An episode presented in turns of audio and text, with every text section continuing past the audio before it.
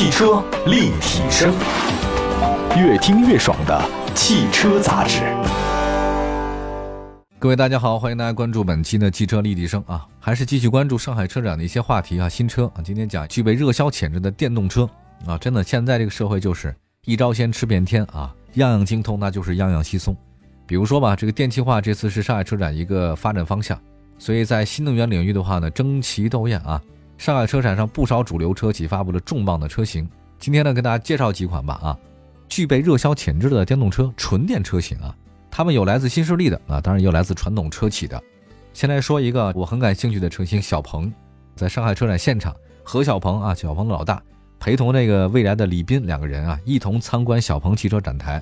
也有网友调侃的说：“哎呦，两个竞争对手啊，你你们两个人怎么这么和谐？”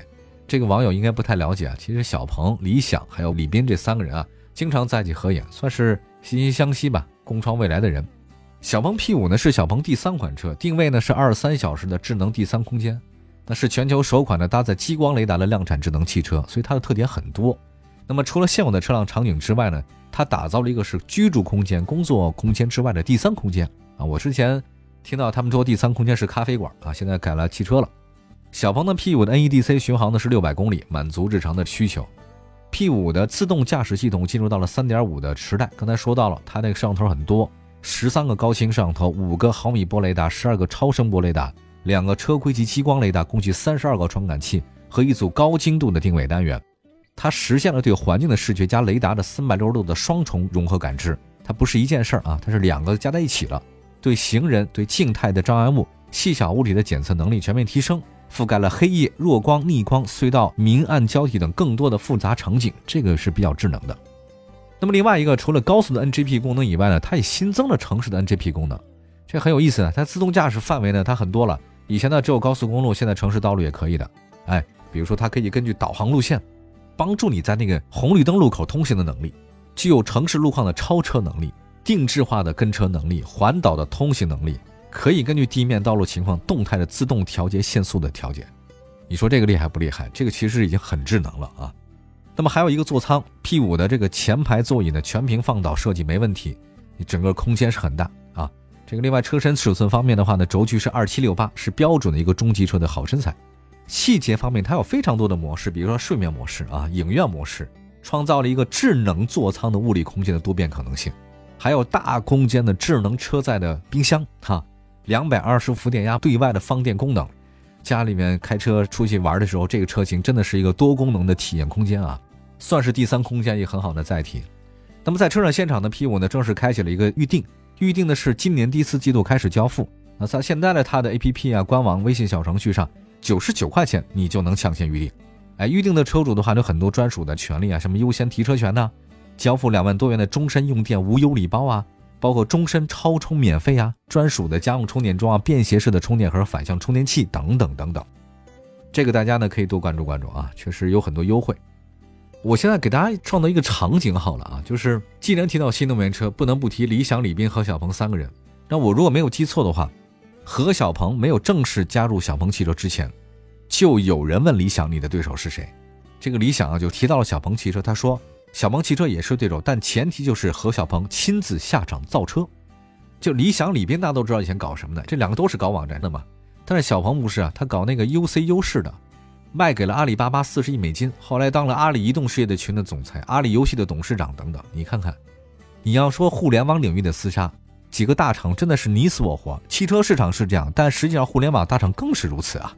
那么现在看起来的话呢，小鹏已真的跻身到纯电动车的主流阵营了。二零二一年三月份总交付量五千一百零二台，环比呢是增长百分之一百三，同比增长百分之三百八十四。P 七交了两千八百五十五台，环比增加百分之一百零三。G 三交付两千两百四十七台，环比增长百分之一百七十六。月度总交付量连续九个月各月实现同比的翻番，这个已经是很强大的一个体现了啊。好，我们接下来呢再说另外一个啊，这次车展当中啊，明星级的新能源车型有可能卖的特别好的潜力的。刚才说了小鹏，那接着说欧拉、闪电猫、朋克猫和大猫。闪电猫、朋克猫，我特别佩服他们家起名字这事儿啊。长城汽车的欧拉品牌呢，这次上海车展发布了三款全新车型啊，不仅有强调个性化的闪电猫、朋克猫，还有偏重实用性的跑量的车大猫。你甭管那个相比黑猫、白猫、好猫、闪电猫、朋克猫啊，这个大猫尺寸更大，定位更高，完全符合现在电动车市场消费领域的这个大升级的趋势。欧拉闪电猫呢，它这个是跑车啊，我觉得看起来特别像那 p a t r o m a。抱歉，我一想到这个车就看就这样。镀铬视觉效果很好，菱形网格栅，车身侧面溜背，配合无框车门，隐藏车门把手，自动升降尾翼，这都是轿跑车的标志性的设计啊。内饰设计呢，兼顾颜值动感，古典的多联式的圆形仪表和它的跑车定位非常的相搭。中控台的液晶仪表盘显示有科技感。欧拉的官方数据显示呢，闪电猫啊，这个零百加速呢是四秒，我这个很快了啊。采用的是高性能的无钴电池，柠檬平台打造。智能化方面是 L 三加全智能智能泊车 ORA 多模集成的超算平台，还有包括超感系统、高通第三代智能平台、VRX 的这种万物互联啊，特别适合现在年轻人的各种需求。欧拉朋克猫啊，我看了朋克猫，我觉得有点像那个甲壳虫。对吧？刚才那个大猫特别像 Panamera，但是这个特别像甲壳虫。圆灯设计啊，前鼻子下来那感觉哦，真的太像 Beatles 了。那前保险杠呢，同时大量镀铬啊，基本是圆润的风格。为了保证后排空间，车顶的线条在 C 柱之后呢马上下来，跟大灯形成了呼应。而它内饰的风格特别的复古啊，朋克猫简洁镂空双辐式方向盘，有点像上个世纪美国芝加哥的风格。但是你说这个大尺寸的中控液晶屏啊，哎，又是这个现代的。你看，又是现代的，哎，又是复古的。那么相比个性化的朋克猫、闪电猫，那大猫就是走量的车，定位着紧凑 SUV 市场。那这个大猫呢，车身侧面和尾部设计的跟那个魏的马奇朵很像，往前冲，纯电 SUV，没有进气格栅，封闭了嘛？啊，设计方面，大猫跟魏摩卡很像，终于出了纯电 SUV 了。我觉得大猫也可能是未来销量的冠军啊，有这个潜力。那提到乌拉这个猫这事儿吧，现在有点问题啊，就是说。它复古设计是很好的，很现代和流行混杂在一起的国潮这种设计风格我很喜欢。但是啊，大众里边不太乐意啊。据说大众啊，这个他们甲壳虫是我们家的，你这外形怎么那么像我啊？据说这个海外媒体报道，欧拉朋克猫啊，有点像那个大众初代甲壳虫。大众有意起诉长城啊。大众说，虽然我们甲壳虫在一九年正式停产了，但那设计版权依然是我们的呀。你们这个外观设计太像我们了，我们会走法律程序的。其实大众甲壳虫大家都知道，这个太经典了。一九三八年诞生的，一九年七月份它就不再生产了。但是呢，在二零二零年去年，大众注册了 E-Bio 的这个名称的商标，就是未来甲壳虫是纯电身份复合的，而且大众的纯电的甲壳虫将基于 MEB 平台打造。但是现在这个被欧拉一搞吧，这个大众现在方寸有点乱啊，好吧，看看情况吧，看看大众长城是怎么解决这事儿啊。休息一下，一会儿回来。汽车立体声，继续回到节目当中。您现在收听到的是汽车立体声。我们的节目呢，全国两百多个城市呢落地播出。今天说的是上海车展的明星的一些车型，具有走量品质的车啊。接下来的话呢，跟大家关注一下广汽埃安 NY。四月十九号，广汽埃安 Y 正式上市，补贴后的售价真的很好啊，性价比这么高，十万四千六到十四万八千六，首任车主享受三年质保终身免费，车联网服务终身免费。道路救援终身免费，用车无忧啊！都这么免费下去啊，别的车活不活了？此外还提供超值服务小包，那包括了新车专享的玻璃贴膜、基础保养的服务、事故安全服务、健康守护、空滤等等，为年轻车主呢提供了非常便捷的这种服务的状态啊。其实安大家不算陌生了，广汽呢这个平台真的是出好车，而且走量的车。安 Y 呢是基于它 GEP 2.0纯电平台打造的轴距2750，车内空间接近 S 级了，前排座椅纯平放的。一米八的双人大床就这样，N Y 啊有年轻人喜欢的五 G 的抖拍啊，私密影院、情绪识别、蓝牙钥匙，在车内的话呢，完全打造第三空间。另外外观方面的话，N Y 呢它有一个仿若天空之城的设计风格，拥有零点二七八 C D 超低风阻系数，并配以天使之翼全 L E D 大灯、星辰之轨尾灯、皓月之芒的轮毂和清风之韵的地柱饰板。这个呢，满足年轻化的个性需求，同时还有各种个性的搭配啊，像它的前唇、行李架、轮眉，那很多种饰件呢都可以自主选择。动力方面的话呢，它最大功率一百三十五，电池系统密度是一百八十四 Whkg，百公里的电耗是十三点八 kWh，覆盖了四百一、五百到六百的三种续航里程。那大家应该选五百的吧？这个就是性价比比较高一点啊。智能方面的话呢，它有十八个高精传感器。拥有 Aligo 2.0自动驾驶及超视距记忆泊车功能，可以实现跨层自动找车位的150米超长距离记忆泊车，这个太好用了，朋友，这个太好用了。其实我这车一停到地下停车场就准转向，您这不是 B 二还是 B 三啊？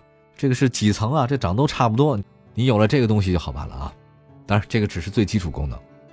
好吧，再说一个大众 ID 六啊，作为中国车市的销量冠军，大众呢在全面加码中国纯电的市场。那么在 ID 四上市以后呢，大众又在本次上海车展发布了 ID 六，这是一款为中国量身定制的纯电车。ID 六基于 MEB 平台打造，轴距二九六五，很大哦，这绝对是大车，六座七座。为了更加的轻松安全出行，大众 ID 六配备了整合一代的 Travel Assistant 这个巡航辅助系统。另外的 ID 六提供两种电池的选择，最高续航里程 EDC 是五百八十公里。这个车外形真的是很大众，就是大众什么样，它外形就是什么样。但内部的话呢，很犀利。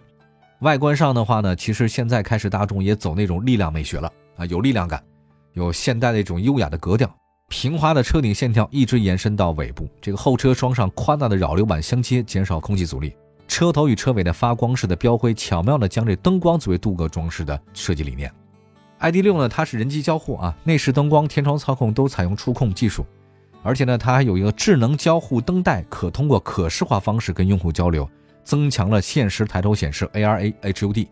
现在抬头显示呢是一个很好用的功能，我一个朋友印象挺深的，他说一旦你习惯了那种抬头显示啊这个功能之后，下一个车如果你要没有的话，你会总觉得玻璃那边前面少点啥，这个确实是啊，因为它那个交通和信息系统啊。整个的情况一目了然啊！虚拟动画，这个整个的虚拟指示都投射在那挡风玻璃上，这个实在太方便了。你看看，由俭入奢易啊，由奢入俭难。另外，大众方面的话呢，也说了，大众 ID 六的起步价格呢是低于三十万元啊，在同级别当中呢，这个车呢还是相当有竞争力的。